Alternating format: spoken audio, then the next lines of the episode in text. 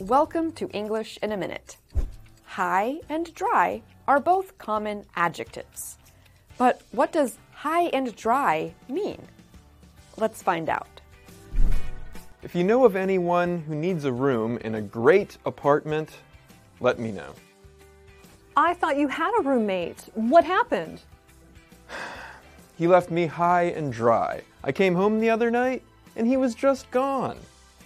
Speaking of leaving you high and dry, uh, I can't help with your party tonight. Sorry. What is with people?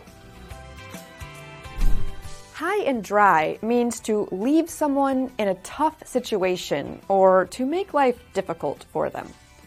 Usually, this happens because you neglect to do something you were supposed to do. And that's English in a minute.